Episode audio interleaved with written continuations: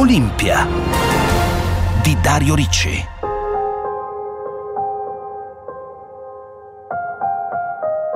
Paolo Maldini, 25 gloriosi anni in rossonero. Membro del club UEFA Champions League 100.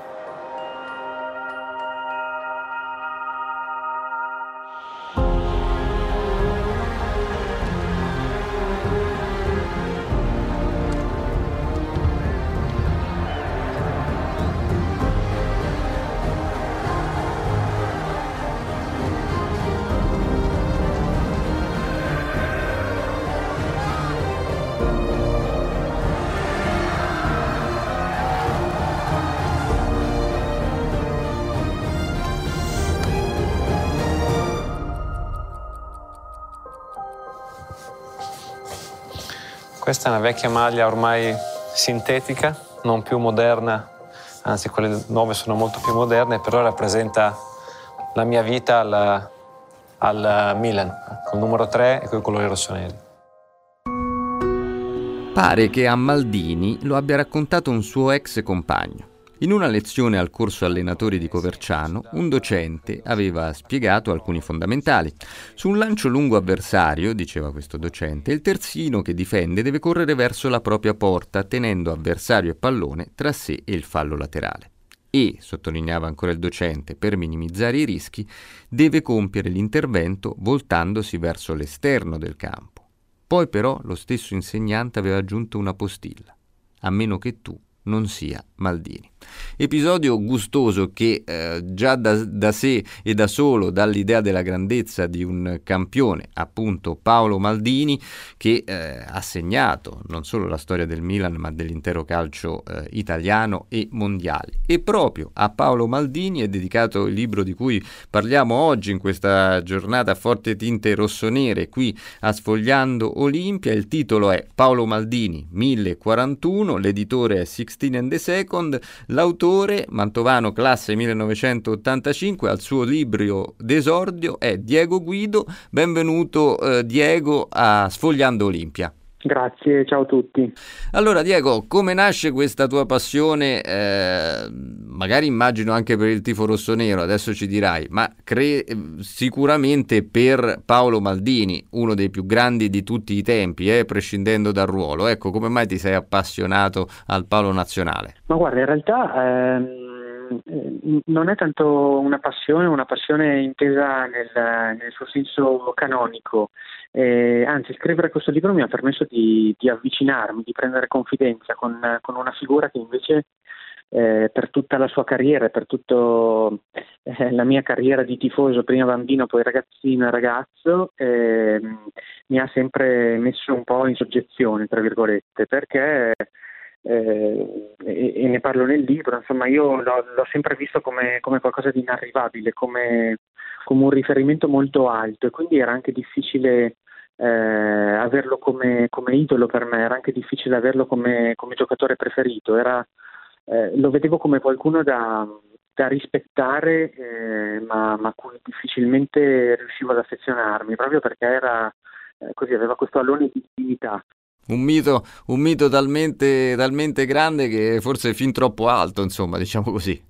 Esatto, esatto. E, mm, l'idea del libro, quindi, più che, più che da, da, da, una smisurata passione, è nata proprio da, dalla voglia di, eh, di, rendere umano, eh, di andare a, a, a leggere le, le, pieghe di un ritratto che troppo spesso veniva idealizzato, come io stesso ho fatto nel, nel mio piccolo, e, e questa, questa, assolutezza poi andava un po' a, a, coprire, a mettere in ombra quelle che invece sono delle, delle peculiarità, delle particolarità solo sue eh, che secondo me meritavano di essere, di essere approfondite. Insomma, lui è stata una bandiera eh, a, a, modo suo, eh, una bandiera molto poco italiana, anche culturalmente forse abbastanza lontano da, da come viene vissuto il calcio in Italia. Quindi insomma c'erano secondo me un sacco di, di spunti, un sacco di letture che erano state banalizzate, erano state sottovalutate.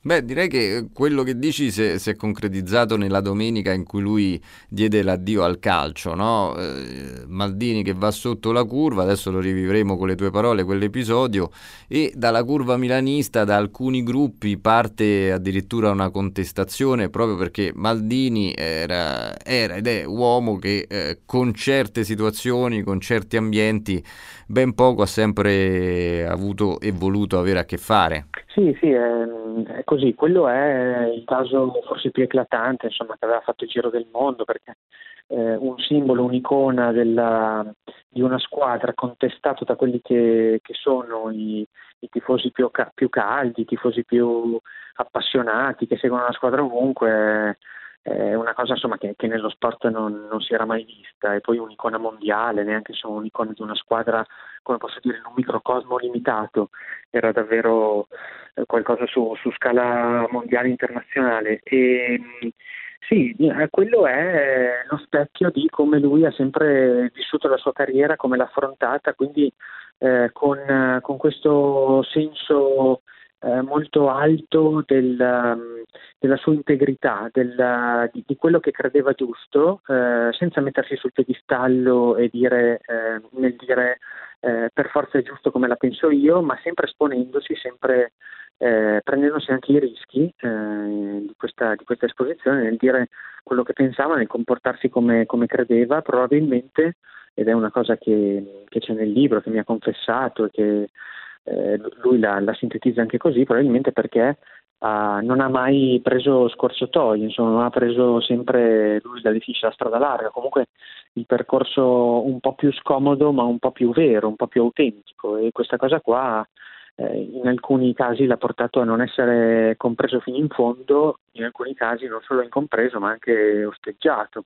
Beh, eh, sicuramente eh, quella fascia di capitano eh, va portata in un certo modo e a volte è molto, molto pesante. No? Beh, chiaramente il libro è pieno di aneddoti e di episodi perché rivede non solo una carriera ma soprattutto una vita in una dinastia, no? perché poi i Maldini sono Paolo ma sono anche Cesare e poi i figli calciatori che insomma continuano, chiaramente non, non sempre è possibile al livello del padre e del nonno eh, la carriera. Ma senti, eh, c'è anche eh, un'analisi e una descrizione del Maldini più recente, no? Poi eh, parleremo invece ancora del calciatore, ma anche del Maldini dirigente, che anche in quel ruolo eh, è stato a lungo criticato perché è rimasto a lungo alla finestra ad aspettare l'occasione giusta, o meglio il Milan giusto, no? Che evidentemente non era quello eh, precedente a quello attuale. Da questo punto di vista come, come analizzi quella situazione, quella scelta?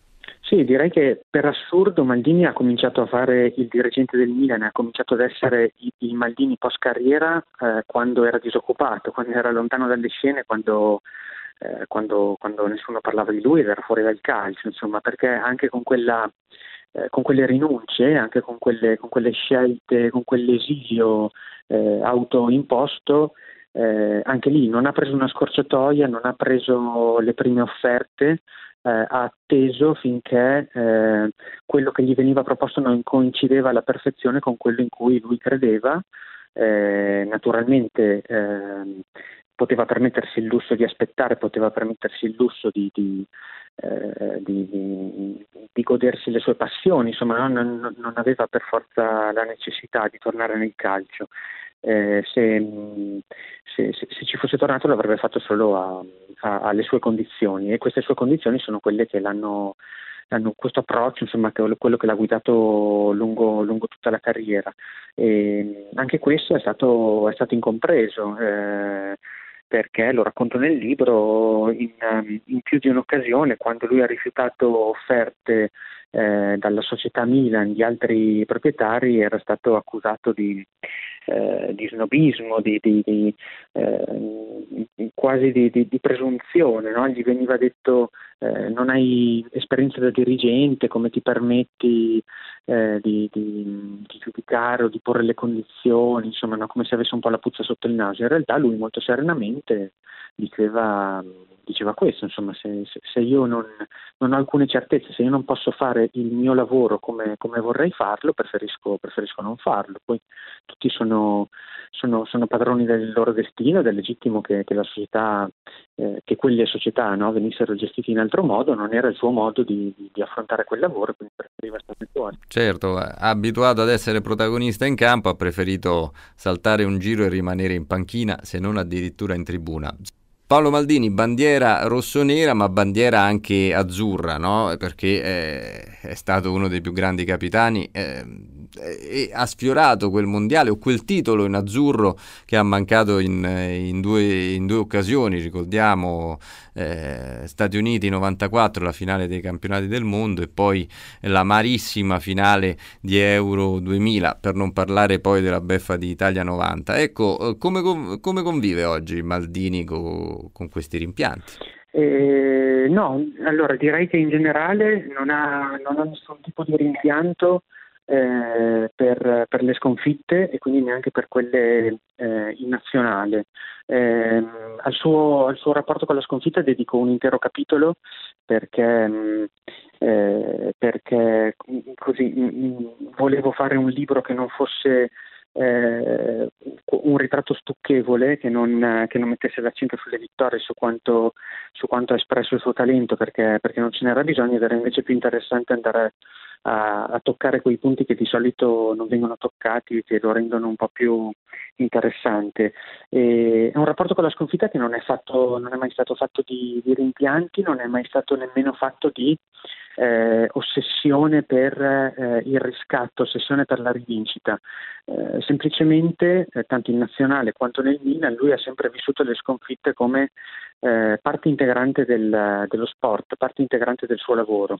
E, sapendo di aver, di aver, messo la massima professionalità nel tentare in tutti i modi di raggiungere la vittoria, nel momento in cui eh, la vittoria poi non arriva, eh, lui era, era, a posto con la coscienza e, e tranquillo insomma, di aver dato tutto. Pro- probabilmente questo mi ha detto, non, non ci aveva mai riflettuto, quando gli ho chiesto però se avesse mai pianto per il calcio, mi ha detto, ci ha pensato molto, ma ha detto di no e probabilmente la ragione è proprio questa, cioè che anche di fronte alle più amare sconfitte eh, usciva dal campo sapendo che eh, ci aveva provato fino in fondo, che il suo, che il suo l'aveva fatto.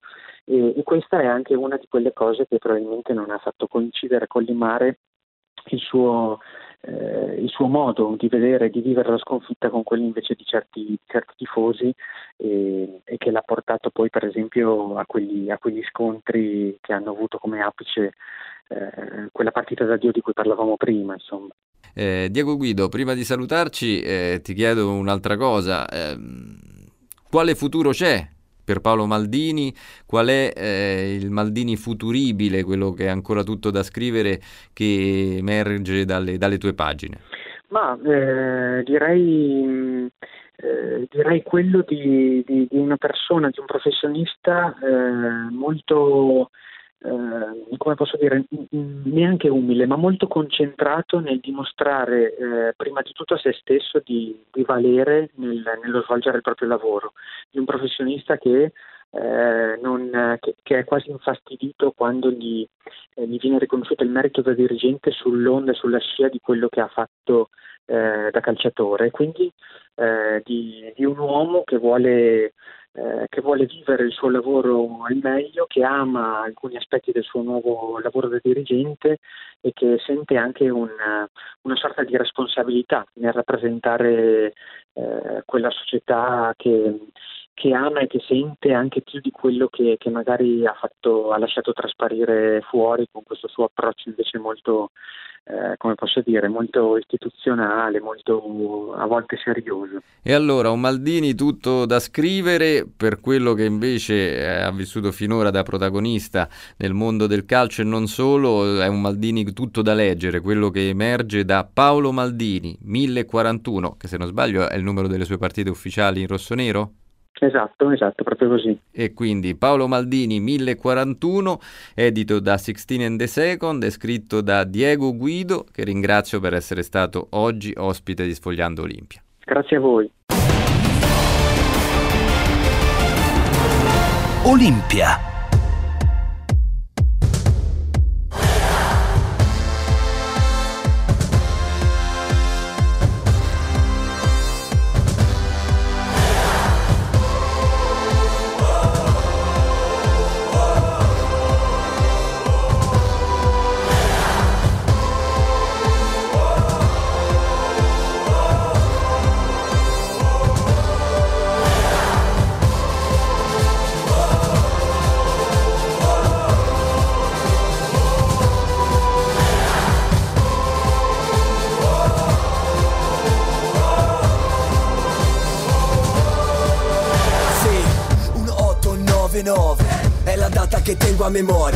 AC Milan uguale vittoria. In Europa si è fatta la storia. Milanisti nel cuore. Sono 11 in campo e milioni là fuori. Rossoneri guerrieri. Anche all'estero sentono i cori. È una realtà partita da qua. La città della Madonnina. Innamorato pazzo di lei. Nella testa c'ho solo il Milan. Tifo la squadra migliore del mondo. E non la cambio nemmeno per sogno. Tifo la squadra migliore del mondo. E non la cambio nemmeno per sogno Tifo la squadra migliore del mondo E non la cambio nemmeno per sogno 120 anni del diavolo, eh? Viene, è questa l'espressione che mi viene in mente mentre sfoglio il libro che ho eh, tra le mani, sì perché 1899-2019 sono 120 anni di vita del Milan, del diavolo appunto, che eh, in questo volume vengono rivisti, analizzati, raccontati e forse riraccontati anche in un modo che anche i più attenti, appassionati troveranno eh, nuovo e accattivante. Storia critica del Milan, non a caso. Così si intitola il volume 1899-2019, edito da Sedizioni, l'autore storico dello sport, membro della SIS, la Società Italiana di Storia dello Sport. Ben ritrovato a Sfogliando Olimpia, Sergio Giuntini. Buonasera. Allora Sergio, beh, innanzitutto la curiosità è tutto, nel, è tutto nel, nell'aggettivo, no? Perché storie del Milan eh, ce ne sono state, ce ne sono, ce ne saranno, ma è quel critica che chiaramente stuzzica subito l'attenzione. Perché? Perché cosa ci hai voluto mettere in più? Allora, diciamo, la suggestione naturalmente mi è venuta da Gianni Brera e dalla sua storia critica del calcio italiano. Io non ho cercato di imitarlo, eh, ma eh, è eh, per forza di cose una delle fonti privilegiate di questo libro. Quindi, in un certo senso, è un omaggio verso Gianni Brera, ma nello stesso tempo è una storia critica del Milan perché ha voluto evitare la geografia, le celebrazioni e invece rileggere la storia di questo club eh, nei momenti alti ma anche nei momenti bassi, nei momenti di crisi. Eh, ha cercato di analizzare meglio, eh, cosa che in genere non si fa, la composizione dei gruppi dirigenti, le società calcistiche, soprattutto i grandi club professionistici, rappresentano anche un pezzo di società economica, di società politica delle, delle diverse città che rappresentano. Quindi a me è anche interessato capire nel corso di questo secolo e venti anni di vita rossonera chi ha costituito i gruppi dirigenti di questo club. E poi mi sono sforzato nei limiti del possibile di, di scrivere una storia corale, cioè di soffermarmi naturalmente sui grandi protagonisti, sui campioni a tutti noti, ma anche su quelli che eh, impropriamente vengono chiamati gregari, cioè su quei calciatori che non raccolgono i grandi consensi della critica del pubblico, ma senza i quali anche i grandi club non sarebbero tali. Eh sì, eh sì, direi che ogni campionissimo ha il suo gregario di riferimento e per la storia del Milan almeno vado a memoria, eh, correggimi se sbaglio, ma mi vengono al, almeno in mente due, de, de, almeno della storia degli ultimi 50 anni, da Lodetti a, a quel Colombo che viene spesso citato no? come, eh, come, pure protagonista di quel Milan stellare, de, del, del, primo Milan stellare di Sacchi, che però di solito i tifosi dicono, eh, ma se non ci fosse stato anche Colombo a correre per tutti, no? insomma ce ne sono sono di, è così, è così. di protagonisti eh, sullo sfondo, ma che poi diventano eh, protagonisti principali delle sconfitte, ma anche e soprattutto dei successi. Ecco, dal punto di vista sociale, invece, come, come si sposta, come, come, come cambia il Milan in questi 120 anni, chiaramente con uno sforzo di sintesi? Certo, no, ecco, un altro, diciamo, un altro filo rosso nero, chiamiamolo così, di questo libro è stato anche il tentativo di vedere un po' la trasformazione antropologica che ha subito questo club. Allora, questo è un club che nasce obiettivamente con delle radici nella medio-alta borghesia milanese. I fondatori sono dei, degli appartenenti alla comunità inglese di Milano che frequentano stabilmente, per esempio, il tennis club milanese. Ehm, In un secondo momento a questo nucleo originario si unisce la borghesia locale, la borghesia autoctona milanese e infatti il secondo presidente del Milan è un industriale di, di, di grande rilievo nella, diciamo, nel mondo imprenditoriale italiano, Alberto Pirelli.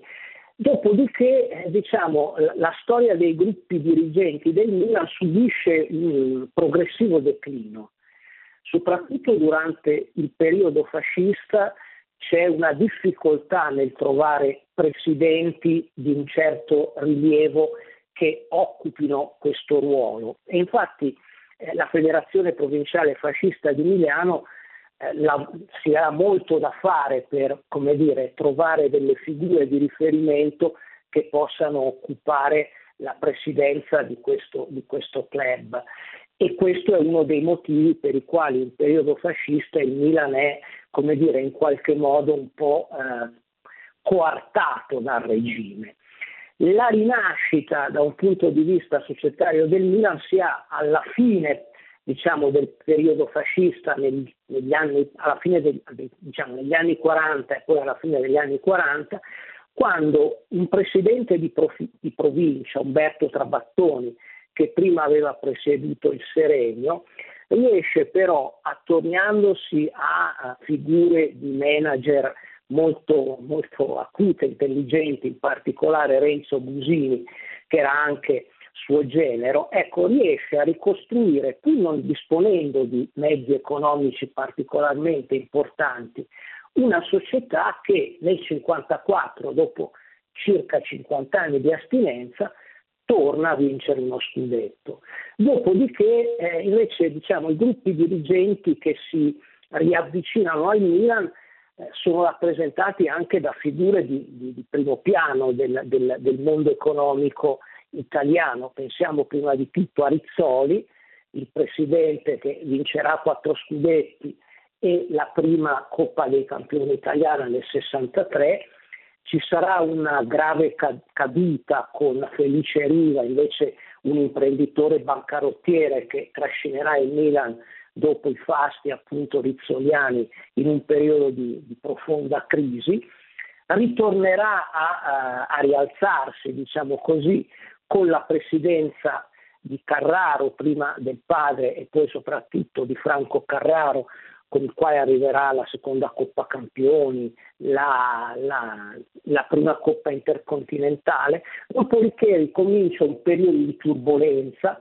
presidenti, come dire, di non particolari possibilità economiche, eh, Buticchi, Colombo, con il quale peraltro arriva il decimo scudetto, fino ad arrivare alla grandeur berlusconiana a cominciare dall'86. Ecco. Quindi la storia societaria del Milan è una storia un po' altalenante un po' altalenante. Eh sì, eh sì, e tra l'altro l'ultimo capitolo inevitabilmente eh, ancora aperto e con qualche pagina sicuramente da scrivere. 120 anni che scorrono veloci, soprattutto al nostro microfono, ti chiedo un'istantanea quantomeno dell'allenatore più significativo, diciamo al netto di Rocco che forse è già ben collocato no? Nel, nell'immaginario collettivo del nostro calcio. Ecco, eh, poi abbiamo avuto Sacchi Sacchi, ma dovessi fare un terzo nome di, di, di, di un tecnico che segna questi 120 anni? Beh, direi Lidl. Lidl, ma perché, vabbè, perché aveva alle spalle la sua epopea di giocatore, perché ha creato le condizioni lanciando moltissimi giovani di grandissimo talento che poi hanno rappresentato anche dire, il patrimonio di cui si è potuto avvalere Sacchi e poi perché è stato il primo allenatore diciamo, che ha cercato di incrinare eh, la tendenza del calcio italiano a giocare sempre, come si diceva appunto, all'italiana, catenaccio e contropiede, insomma. Quindi Lidl è sicuramente un innovatore, non è un rivoluzionario perché la sua zona non era una zona, come dire, particolarmente aggressiva, ma è un profondo eh, riformatore illuminato. Eh. E allora davvero la lezione di Nils Lidom eh, rimane a segnare no? un altro eh, filone straordinario sì. della storia de- dei calciatori e degli allenatori del Milan, ma davvero nella storia critica del Milan 1899-2019, eh, curata da Sergio Giuntini ed edita da Sedizioni, eh, le curiosità, gli spunti, le analisi veramente abbondano e chiaramente chiaramente si parla anche dei grandi miti, eh, da Van Basten a Rivera ci mancherebbe, ma oggi ci siamo un pochino più divertiti a andare a vedere appunto tra le pagine e anche il peso sociale, la storia di un club che inevitabilmente è incastonato non solo nella storia di Milano ma del calcio italiano e eh, di tutto il calcio mondiale. E allora, grazie a Sergio Giuntini per essere stato nostro ospite, buona lettura della storia critica del Milan, edito da Sedi edizioni 1899-2019. Grazie Sergio per essere stato anche questa sera ospite di Sfogliando Olimpia. Grazie a voi. Olimpia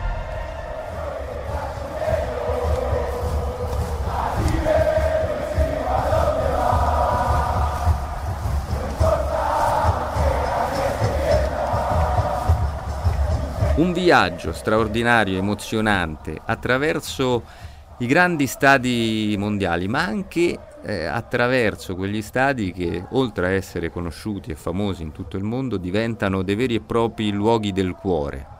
È quello che ci racconta l'autore di un libro eh, davvero particolare, intitolato appunto Sugli spalti, in viaggio negli stadi del mondo, storie di sport, popoli e ribelli, edito da Melteni, da editore Melteni. E allora saluto l'autore di questo bellissimo volume, oggi ospite qui a Sfogliando Olimpia, benvenuto ad Andrea Ferreri. Grazie, buongiorno a tutti quanti, anche ai radioascoltatori. Andrea Ferreri, ben trovato, studioso di culture giovanili e sottoculture, globetrotter, attivista e agitatore culturale, eh? quindi direi che ne abbiamo bisogno in questi momenti e in questi tempi in cui dobbiamo un po' risvegliarci, soprattutto dal punto di vista culturale. Andrea, hai già pubblicato. Sì, si spera. Eh, infatti, infatti, hai già pubblicato degli, dei testi relativi al mondo del calcio. Ricordo Ultrassi, Ribelli del calcio e A Sud di eh, Maradona. Ebbene, Andrea, Andrea Ferreri, questo viaggio negli stadi eh, ha una copertina fantastica perché eh, già, eh, già vuol dire tanto se non tutto, no? C'è una foto splendida della Bombonera, la casa del Boca Juniors, direi che è un implicito omaggio proprio al grande Diego. Sì, assolutamente, infatti, anche all'Argentina calcistica perché comunque ci tenevo e nel libro inoltre sono eh, insomma, raccontate eh, quattro storie sull'Argentina, tra cui l'addio al calcio di Maradona insomma, che mi faceva piacere perché comunque si è svolto alla Bombonera e insomma, è uno degli stadi più importanti d'Argentina ma anche del mondo. Ecco. Eh sì, assolutamente, ma è solamente uno no, degli stadi eh, che attraversi e che hai conosciuto direttamente, no? perché appunto da viaggiatore, sempre zaino in spalla, il calcio è al tempo stesso motore primo perché spinge a questo turismo culturale, ma anche approdo ultimo perché poi eh, noi appassionati siamo così, appena arriviamo in una città per cui magari la nostra compagna dice ah, ma andiamo al museo, alla pinacoteca, eccetera, eccetera, noi cominciamo un po' come eh, Verdone in, in, quel famoso film a inquadrare dov'è lo stadio cittadino, no? Eh certo, no, no, ma infatti, ma quello che mi è successo, io ho girato abbastanza, insomma, ho girato 94 paesi nella mia vita. E ogni qualvolta, insomma, la, il sabato, la domenica c'era una partita andavo allo stadio. O anche andavo a cercare campetti di calcio dove poterci giocare, convinto che in quei luoghi avrei trovato, insomma, tanto della cultura locale, delle comunità, insomma, del paese in cui eh, sono ospiti appunto questi impianti. Perciò per me sono stati proprio una sorta di, eh, come dicevi tu, appunto dei monumenti eh, che andavo a visitare e da lì riuscivo a recuperare un sacco di informazioni sulle comunità, sui paesi che, ospita- che visitavo appunto. Eh sì, perché il calcio non è solo uh, trasversale, passione trasversale, ma anche linguaggio, è eh? vero, tante volte eh, basta, beh, basta, passarsi il pallone anche a qualsiasi latitudine in un certo modo e si capisce da dove vieni e perché sei arrivato lì. E quello era il mio intento, cioè sfruttare il fatto che il calcio è eh, linguaggio universale, appunto, è, cerca, è una lingua che comprendono tutti e dunque andando in quei posti, andando negli stadi, andando nei campi di calcio, cioè, ha la possibilità di conoscere appunto la storia che, e i contesti in cui sono collocati questi impianti. Perciò io ho cercato di girare, cioè, al di là del calcio ho girato eh, i paesi, però poi nel calcio, nel weekend trovavo appunto quel linguaggio che mi faceva avvicinare, eh, che comprendevamo sia io che chi, il mio interlocutore, insomma, perciò è stato un grande linguaggio universale che mi ha permesso di eh, conoscere i paesi anche attraverso il calcio, appunto. Ecco, eh, abbiamo detto della Bombonera che campeggia in copertina, ma ci sono anche degli stadi eh, assolutamente meno noti, ma che per te hanno rappresentato dei veri e propri incroci, dei punti di svolta o comunque dei luoghi eh, che hanno caratterizzato delle esperienze particolari. Ad esempio il Camille Chamoun di Beirut, no? Ecco, come sei arrivato lì e cosa hai trovato? Ecco, intanto io è stato l'ultimo stadio che ho visto prima del lockdown, prima della pandemia, insomma, poi sarei dovuto andare in uh, Addis Abeba a fare l'ultimo articolo proprio per il libro, l'ultimo capitolo che era appunto sul colonialismo italiano e l'intreccio tra calcio e colonialismo italiano, visto che lo stadio di Addis Abeba era stato costruito negli anni 30 dal fascismo, insomma. Perciò volevo ricostruire quella storia, ma non ho potuto eh, insomma, visitare il l'Etiopia, perciò quella storia mi è rimasta un po' così. Mentre in Libano sono andato in un periodo storico, appunto l'anno scorso, in cui c'erano dei grossi fermenti culturali, eh, eh, c'era proprio in corso una grossa protesta contro il governo centrale, perciò mi sono trovato proprio all'interno di questa grande protesta, però poi ero andato anche per visitare lo stadio, visto che lo stadio era a ridosso dei campi profughi di eh, Sabre e Shatila in cui insomma negli anni nell'82 ci fu la strage che poi io ho raccontato da parte degli israeliani verso i palestinesi. Ecco. Eh sì, sì, in realtà poi sì, vicenda anche, anche più complessa, eh. tu sei stato già bravo a sintetizzarla perché poi gli, eh, l'esercito israeliano, se non ricordo male, c'è stato uno splendido film qualche anno fa a fumetti che raccon- rivive quella vicenda, fu eh, passivo eh, osservatore di quello, di quello che accade, insomma situazione quanto mai controversa e il vedere quello stadio è stato funzionale a recuperare eh, questa drammatica vicenda. Ecco, altri, altri percorsi percorsi, altri stadi, perché gli stadi sono per te in questo libro degli attivatori della memoria, no? Eh sì, assolutamente. Un altro per esempio che mi ha sorpreso parecchio è stato quello lì in Iran, a Teheran, perché lì, a parte che ho visto una partita in mezzo a 30.000 spettatori, tutti uomini, era una cosa che, benché il calcio sia in prevalenza maschile, seguito da dal genere maschile, insomma, non mi era mai capitato di entrare in uno stadio dove c'erano solo maschi, ecco, perciò questa cosa qui mi ha sorpreso. E poi ho conosciuto la storia di Blue Girl, che appunto era quell'attivista morta, suicida, eh, prima che le facessero il processo, che aveva osato ospitare il governo centrale entrando allo stadio vestito da uomo e che praticamente era una storia che mi ha preso molto bene, in quanto appunto c'era la lotta al femminile che si sta svolgendo oggi in Iran per la, l'emancipazione del genere femminile. Ecco. E senti, invece per quanto riguarda l'Africa, qual è lo stadio che più ti è rimasto nel cuore e che più è entrato eh, con facilità nelle, in queste pagine? Sicuramente l'Independent Stadium a Bacau in Gambia è stato uno stadio che ho vissuto in modo eh, emotivamente forte perché insomma io ho partecipato alle qualificazioni del Gambia ai mondiali alle, ai preliminari del Mondiale di Brasile, in Brasile. E sono stato secondo di mister Mancini, Luciano Mancini, un allenatore di Perugia sconosciuto ai più, però gli ho fatto il secondo per insomma andare a vedere le partite. E dunque ho avuto un'esperienza diretta proprio come nazionale di calcio eh, per le qualificazioni al mondiale e quella è stata una cosa veramente grandiosa, benché poi il Gambia non sia riuscito a qualificarsi a quel mondiale, come non è mai riuscito a qualificarsi in nessuna competizione internazionale, né la Coppa d'Africa né la Coppa del Mondo. Beh, però insomma essere già stato vicino a quella panchina, o meglio in quello staff, credo che sia stato davvero indimenticabile. Eh? Sì, assolutamente. Altra esperienza fortissima lì quando c'è stata la qualificazione al mondiale, ho vissuto con 40.000 spettatori eh, insomma, la partita tra cui io ero l'unico bianco nell'impianto sportivo, altra cosa che mi ha fatto molto emozionare perché non mi era mai successo di vivere una partita di calcio, benché io abbia vissuto tantissime partite di calcio in giro per il mondo, però essendo l'unico uomo bianco in un impianto sportivo e questa è stata pure un'emozione fortissima. Eh, senti, eh, c'è anche uno stadio peruviano particolarmente significativo, no? Sì, assolutamente, quello lì di Cuzco del Senciano, una squadra di, insomma, una piccola squadra di provincia che appunto vinse eh, una competizione intor- internazionale e che appunto eh, servì diciamo in un certo senso come riscatto dei Cholos, la popolazione peruviana discriminata da tempo insomma e che invece il Senciano, questa squadra di Cuzco, rappresentava in toto insomma. Eh, già ci hai detto che manca quello stadio di Addis, Abeba no? causa lockdown, sì. ma eh, diciamo al di là di questo eh, impedimento oggettivo, qual è invece lo stadio che magari aprirà la seconda edizione di Sugli Spalti? Eh, non saprei sinceramente, Addis Abeba sicuramente se, se, ci sarà mai una seconda edizione di Sugli Spalti, ecco.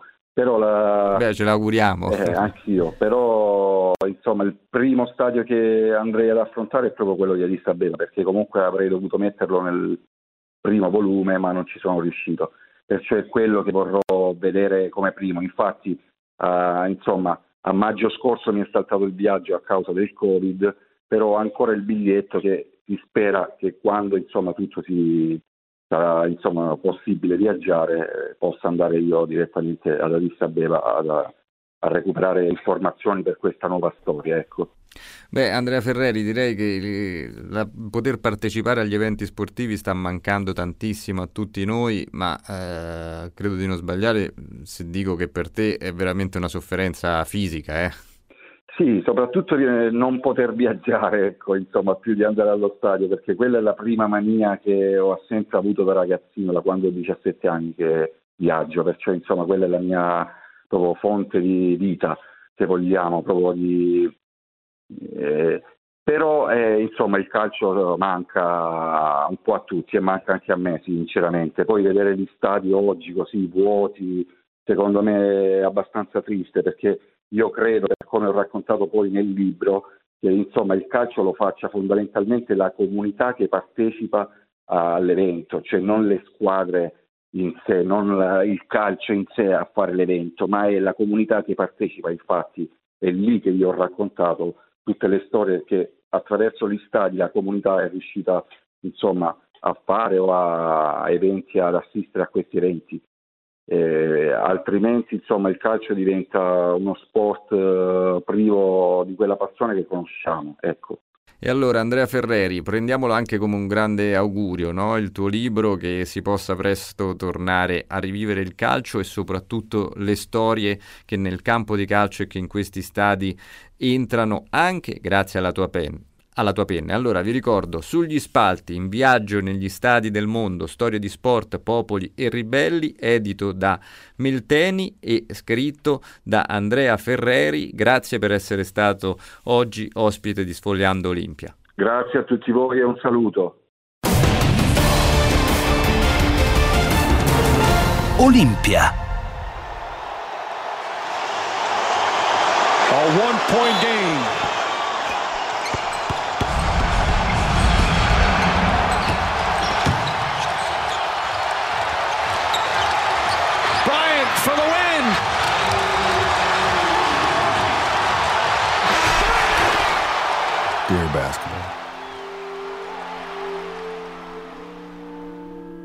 From the moment I started rolling my dad's tube socks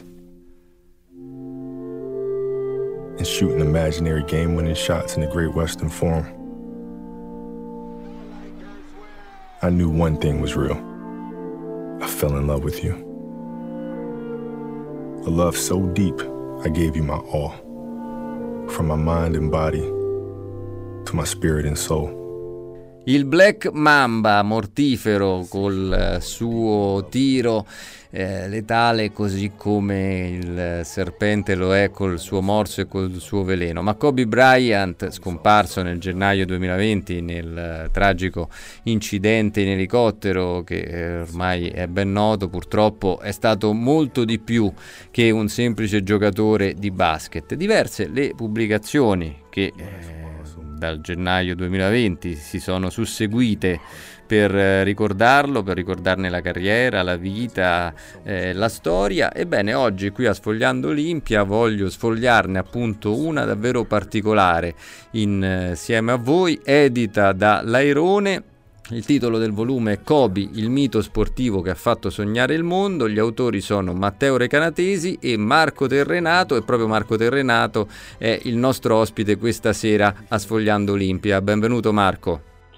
Ciao Dario e buonasera a tutti. Marco Terrenato, collega, giornalista sportivo e amico, lo confesso, di lunga data. Beh, eh, Marco, che cosa vi ha affascinato a te e a Matteo eh, della vicenda di Kobe al punto da volergli dedicare questo un vero e proprio ritratto a 360 gradi?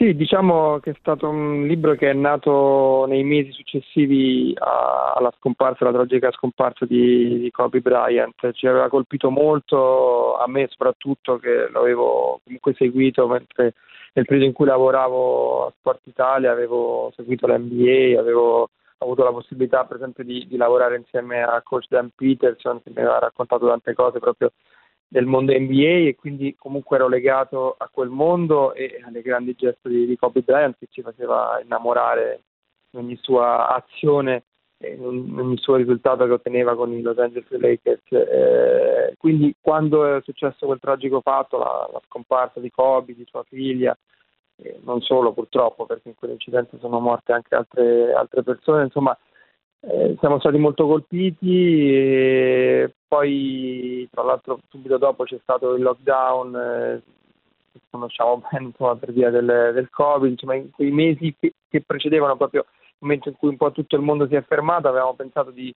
di cominciare a scrivere un ricordo di Kobe Bryant, eh, abbiamo, abbiamo messo un po' più del dovuto proprio per via di tutto quello che è successo, però poi durante l'estate per fortuna siamo riusciti a vederci un po' di più con, con Matteo e abbiamo elaborato questo libro che è un po' diviso in due parti. Se, eh, una parte dedicata alla sua vita italiana, perché Kobe è molto, lega- è molto legato all'Italia, eh, perché è cresciuto cestisticamente eh certo, sì, dai sì. primi anni seguendo Papa Joe, eh, che era approdato nel nostro campionato, soprattutto dalla città di Rieti, dove è un po' cominciata la vita eh, cestistica di, di Kobe a, a quando aveva 6-7 anni, fino a poi arrivare chiaramente alla sua fantastica avventura NBA, i vent'anni passati con la, con la casacca dei Los Angeles Lakers, eh, che tra l'altro è un po' un unicum anche nel mondo NBA, perché davvero pochissimi giocatori hanno disputato così tante, anzi tutta la loro carriera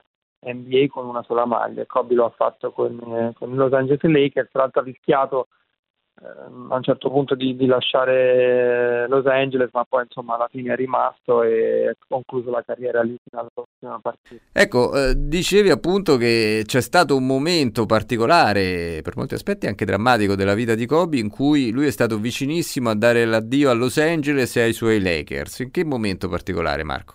Sì, assolutamente, guarda, c'è stato quell'episodio che molti ricorderanno dell'accusa di, di stupro a Kobe Bryant, eh, che poi tra l'altro lui ammise una relazione con una cameriera che appunto lo aveva accusato di questo stupro, poi per fortuna una situazione che rientrò, il processo in pratica non si tenne proprio perché eh, decade insomma, la, l'accusa di, di stupro nei confronti di Kobe Bryant, ma questa vicenda eh, che eh, inclinò anche un po' in parte il rapporto con, eh, con sua moglie lo segnò particolarmente, così che nell'estate del 2007 insomma, ci fu una sorta di sliding door per, eh, per Kobe perché eh, arrivarono delle offerte importanti eh, a Kobe da altre, da altre società, Minnesota, Chicago, altre franchigie che volevano portare Kobe Bryant alla loro corte, insomma Kobe in quel momento pensò per qualche istante di, di lasciare i Lakers. in realtà eh, alla fine eh, decise di, di rimanere, eh, decise tra l'altro in quel momento di eh, cambiare maglia, numero di maglia dal numero 8 al numero 24 e eh, c'è anche il, il cambio di, di, soprannome che rimase un po' famoso perché Kobe Bryant, eh, ispirato dal film di Quentin Tarantino Kill Bill, decise appunto di eh, auto quasi soprannominarsi Black Mamba, che era diciamo ricordiamo insomma, uno dei serpenti più letali esistenti al mondo, ma in una scena appunto veniva descritto proprio questo Black Mamba, Black Mamba e lui si ritrovò in, questo, in questo animale, come dicevi tu, insomma l'istinto killer e il suo titolo letale, insomma ricordavano proprio l'istinto di, di questo serpente e da allora chiamato Black Mamba e da lì un po' nacque la seconda vita con i Lakers di, di Kobe e, insomma, e da, quel momento insomma, non lasciò più quella casata. Eh sì, eh sì, davvero arrivarono altri successi. Un personaggio che, come ben eh, raccontate insieme a Matteo Recanatesi, eh, ecco il bello del libro è che non ne fa un, uh, un, monumento, ma semplicemente prova a raccontarne sia le grandezze del cestista, le peculiarità dell'uomo, ma anche eh, i limiti eh, del tutto umani. Ecco, quello che forse si, si conosce meno e che pure era il Kobe che stava sbocciando prima della sua tragica scomparsa era eh, quello dopo la carriera, no? perché lui di, di, questo istinto killer che aveva in campo ha fatto anche un, un percorso di formazione, questa mamba mentality che stava prendendo, eh, muovendo piano piano eh, i passi sempre più concreti, così come era arrivato l'Oscar per quello splendido cartone animato in cui, che celebrava il suo amore per il basket, rileggendo la sua lettera dal Dio al gioco. Ecco, il Kobe che eh, eh, non abbiamo visto, ma che riusciamo a intravedere attraverso le pagine eh, del vostro libro che Kobe era e viene da dire anche con un po' di magone che Kobe sarebbe stato secondo te? Eh, sì, guarda, partendo dalla fine, Kobe forse sarebbe stato un grande insegnante di, di pallacanestro, eh, lo, lo, stava facendo tra l'altro con eh, sua figlia Giannina, che tra l'altro appunto aveva chiamato così come le altre sue figlie, tutte, con nomi italiani, proprio perché, come dicevo all'inizio, insomma, era molto legato all'Italia. Quindi sarebbe stato un grande insegnante di basket per tutto quello che lui aveva imparato e assimilato durante la sua incredibile carriera. Sì, nel libro noi analizziamo anche il suo lato umano perché in effetti eh, soprattutto mettiamo in evidenza questa sua eh, formazione particolare perché Kobe essendo cresciuto a livello di pallacanestro in Italia, ma poi essendo esploso in America e nell'NBA, aveva questa eh, peculiarità di avere magari dentro di sé il basket eh, europeo che aveva conosciuto nella sua giovinezza e poi il basket americano che sappiamo essere completamente diverso, più basato sullo spettacolo, sullo show e quindi questo ne faceva un giocatore unico. In più in tutto questo, eh, a tutto questo si aggiungeva questa sua eh, voglia di essere assolutamente protagonista, eh, il protagonista assoluto, di essere il numero uno, di voler essere sempre il numero uno, ma di trasmettere questa sua incredibile voglia anche a, ai compagni che giocavano con lui. E, tra l'altro, ehm, legandomi sempre a quel cambio di numero 24, stava per le ore del giorno perché lui non voleva perdere neanche un istante della giornata e voleva dedicarla sempre completamente alla pallacanestro per migliorare sempre di più e per diventare davvero il più forte giocatore di tutti i tempi. Eh, direi, direi, che davvero, eh, se non è stato il migliore, eh, entra nell'otto di quei giocatori di cui si discute, no? la grandezza, lui, LeBron, Michael Jordan, insomma, usci- non se ne esce ecco, da, da. Sì, tra l'altro, ecco, hai citato... Eh, no, assolutamente, poi tu hai citato LeBron, LeBron eh, diciamo, ne è un po' le, l'erede tra l'altro eh, nell'anno della sua scomparsa poi i Lakers grazie a LeBron James sono tornati a vincere eh, un titolo NBA dopo tanti anni da, diciamo di, di digiuno eh, proprio dai tempi di Kobe Bryant che aveva concluso la carriera in una squadra che non era più una squadra competitiva lui lo era ancora, la squadra non, non completamente, tanto che negli ultimi anni addirittura non si qualificava eh, per, i, per, per, i, playoff e eh, invece dopo dieci anni i Lakers sono tornati a vincere grazie a un altro grandissimo campione come LeBron James e nel nome di Kobe Bryant perché fino alla fine nelle ultime partite, tra l'altro giocate in quella bolla particolare ehm, a Disney World che fu creata praticamente a causa del, del Covid, in ogni partita che i Lakers vincevano c'era sempre una dedica di qualcuno. Assolutamente, anche la, anche la, sua maglia, no? In molti casi. Ah. Esatto, esatto. Giocarono anche con la famosa maglia nera dedicata proprio a Black Mamba, quindi eh, diciamo ecco, questa vicenda particolare, la sua morte, la sua scomparsa nel, nel gennaio del 2020, poi la, la pandemia, e, però il titolo è arrivato, insomma, i Lakers eh, si legano tutti questi, questi fatti, insomma, ecco, con un filo molto, molto particolare e con un velo di tristezza ma anche di gioia per la gioia esplosa della squadra che è tornata a vincere dopo appunto tanto tempo. Quelle storie particolari che solo lo sport eh, sa regalare. E poi nel libro sì, tu ecco, hai citato insomma, le sue anche difficoltà a volte nel, mh, nell'avere dei rapporti con eh, gli allenatori che, che, ha incontrato nella sua carriera, ma anche i giocatori stessi, quindi il rapporto di amore e odio, forse anche più di odio con Shaquille O'Neal come compagni di squadra, il rapporto invece eh, davvero molto profondo con Phil Jackson, che è il tecnico che ha portato i cinque anelli ai Lakers e a Kobe Bryant, che però all'inizio non fu semplice perché Phil Jackson arrivava dai Chicago Bulls, con il suo famoso schema a triangolo che Kobe non del tutto, e questo cerchiamo di evidenziarlo nel libro, voleva eh, diciamo, utilizzarlo nel modo in cui Phil Jackson eh, pensava o, o, comunque voleva diciamo, eh, trasportarlo da, da, dai Chicago Bulls ai Los Angeles Lakers perché Kobe comunque voleva sempre fare di testa sua a volte. Eh, quindi. Eh sì, come, come matrimoni più riusciti spesso partono da, da, delle distanze che sembrano inconciliabili, ma che poi si, eh, invece si avvicinano. Ebbene, tutto questo e anche molto di più, eh, ve l'assicuro perché è davvero una bella lettura, lo trovate in Kobe, il mito sportivo che ha fatto sognare il mondo, edito da Lairone e scritto da Matteo Recanatesi e Marco Terrenato. Grazie Marco per essere stato questa sera ospite di Sfogliando Olimpia. Grazie a te Dario, chiaramente eh, speriamo insomma, che possa piacere a chi ah, vorrà comprare e prendere questo, questo, bel libro dedicato a un grandissimo, a questo mito sportivo che ha fatto sognare il mondo, citando comunque il nostro Covid. Olimpia, miti e verità dello sport Tutte le puntate sono disponibili sul sito internet radio24.it.